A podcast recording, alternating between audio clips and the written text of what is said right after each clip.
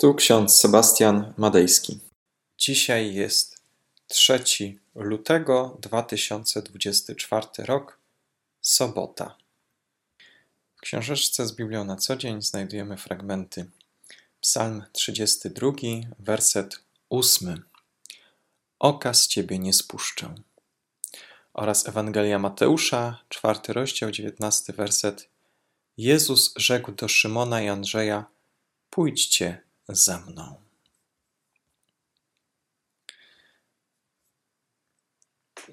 Te słowa z Psalmu 32 są tak bardzo proste, a zarazem tak wiele znaczą. No bo tutaj Bóg zwraca się do nas e, w sposób szczególny. Te słowa są inspiracją do refleksji nad Bożą obecnością w naszym życiu, o tym, że Boża opatrzność czuwa nad nami.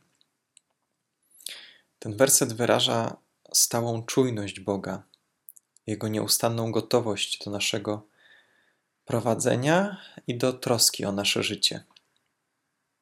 Czytamy: Oka z ciebie nie spuszczę, będę cię naprowadzał drogą, którą pójdziesz.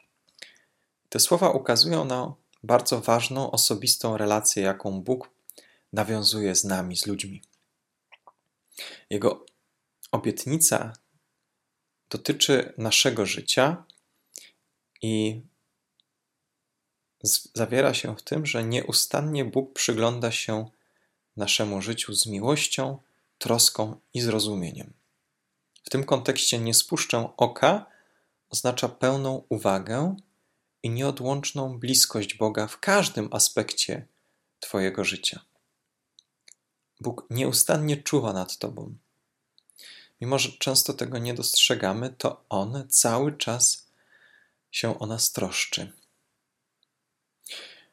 Przydarzają nam się różnego rodzaju problemy, trudności, ale nie są one spowodowane tym, że Bóg zsyła nam jakieś belki pod nogi.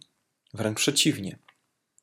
Bóg nieustannie o nas się troszczy, nieustannie nam towarzyszy, chroni nas od złego.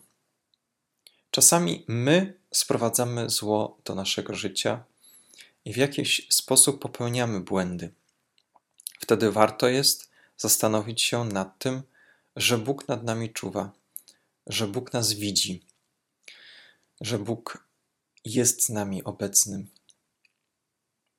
Te słowa z Psalmu 32 przypominają mi historię Hagar, która została wygnana z domu Abrahama i Sary i będąc w ciąży tuła się po pustyni. Traci już nadzieję. I wtedy ukazuje jej się anioł.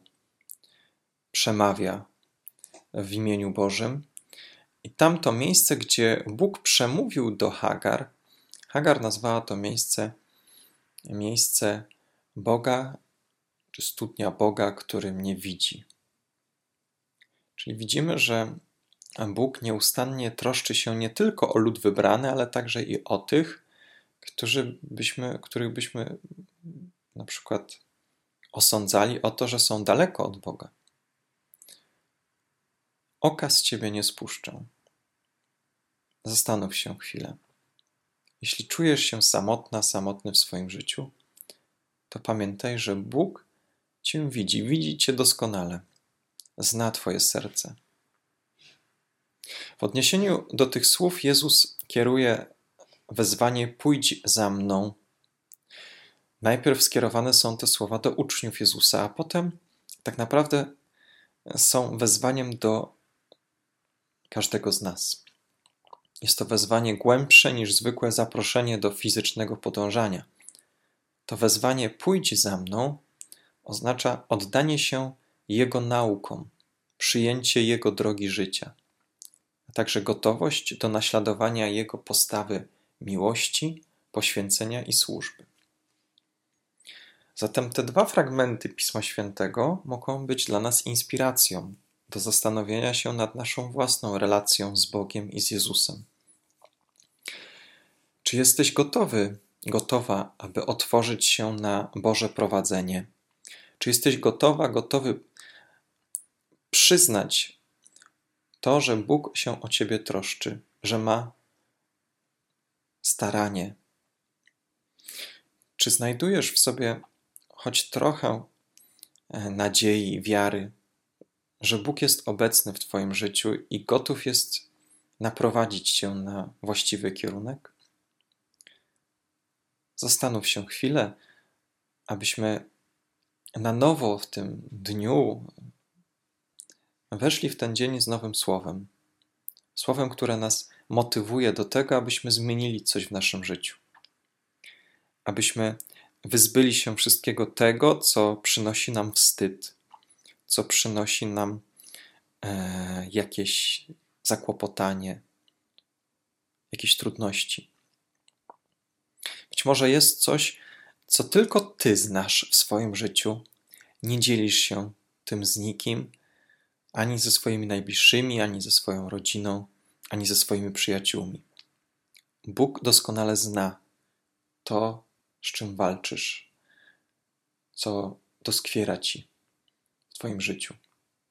No po Cię widzi, nie spuszcza z Ciebie oka, oka opatrzności, które czuwa nad Tobą. Cały czas przemawia do Ciebie tak, jak przemówił do Szymona i do Andrzeja: pójdź za mną. Naśladowanie Jezusa jest jednym z największych wyzwań w naszym życiu, jeśli nie największym wyzwaniem w naszym życiu. To naśladowanie Jezusa ma kilka aspektów. Przede wszystkim polega na tym, abyśmy, tak jak On, kierowali się życiu miłością bliźniego, abyśmy, abyśmy naśladowali Jego przykład, czyli starali się kochać innych bezwarunkowo, byśmy starali się przebaczać, wspierać i okazywać troskę innym. Po drugie, ta postawa naśladowania oznacza pokorę i służbę innym. Naśladowanie go oznacza poszukiwanie możliwości służenia innym. Czy służysz innym w swoim życiu? Czy angażujesz się? Nie w sposób taki, żeby coś zyskać, czy otrzymać jakieś dobro od innych, ale czy pomagasz innym bezinteresownie? I po trzecie, naśladowanie Jezusa oznacza modlitwę. Jezus przecież często się modli. Ma głęboką relację ze swoim Ojcem i naśladowanie Jego życia obejmuje praktykowanie modlitwy, kontemplacji Słowa Bożego i rozwijanie tej bliskości z Bogiem. W ten sposób takie trzy aspekty naśladowania Jezusa możemy wcielać w życie: miłość, służbę i modlitwę. Oczywiście jest tego wiele więcej, ale warto jest zacząć od tych trzech.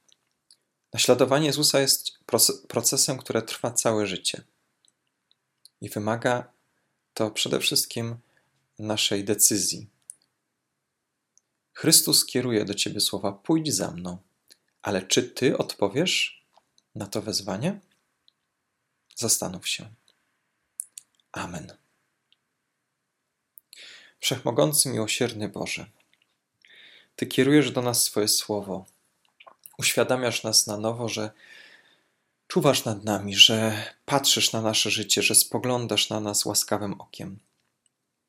Jednocześnie wzywasz nas do poprawy, do nawrócenia, do pójścia za Jezusem Chrystusem. Spraw łaskawy Boże, abyśmy byli gotowi pójść za Tobą, abyśmy gotowi byli porzucić wszystko to, co przynosi nam wstyd, abyśmy potrafili nasze życie kształtować zgodnie z tym, do czego nas powołujesz. Prosimy Cię o to, wysłuchaj nas. W mocy Ducha Świętego zwracamy się do Ciebie. Amen.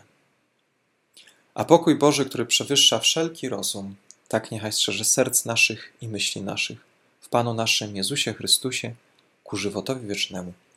Amen.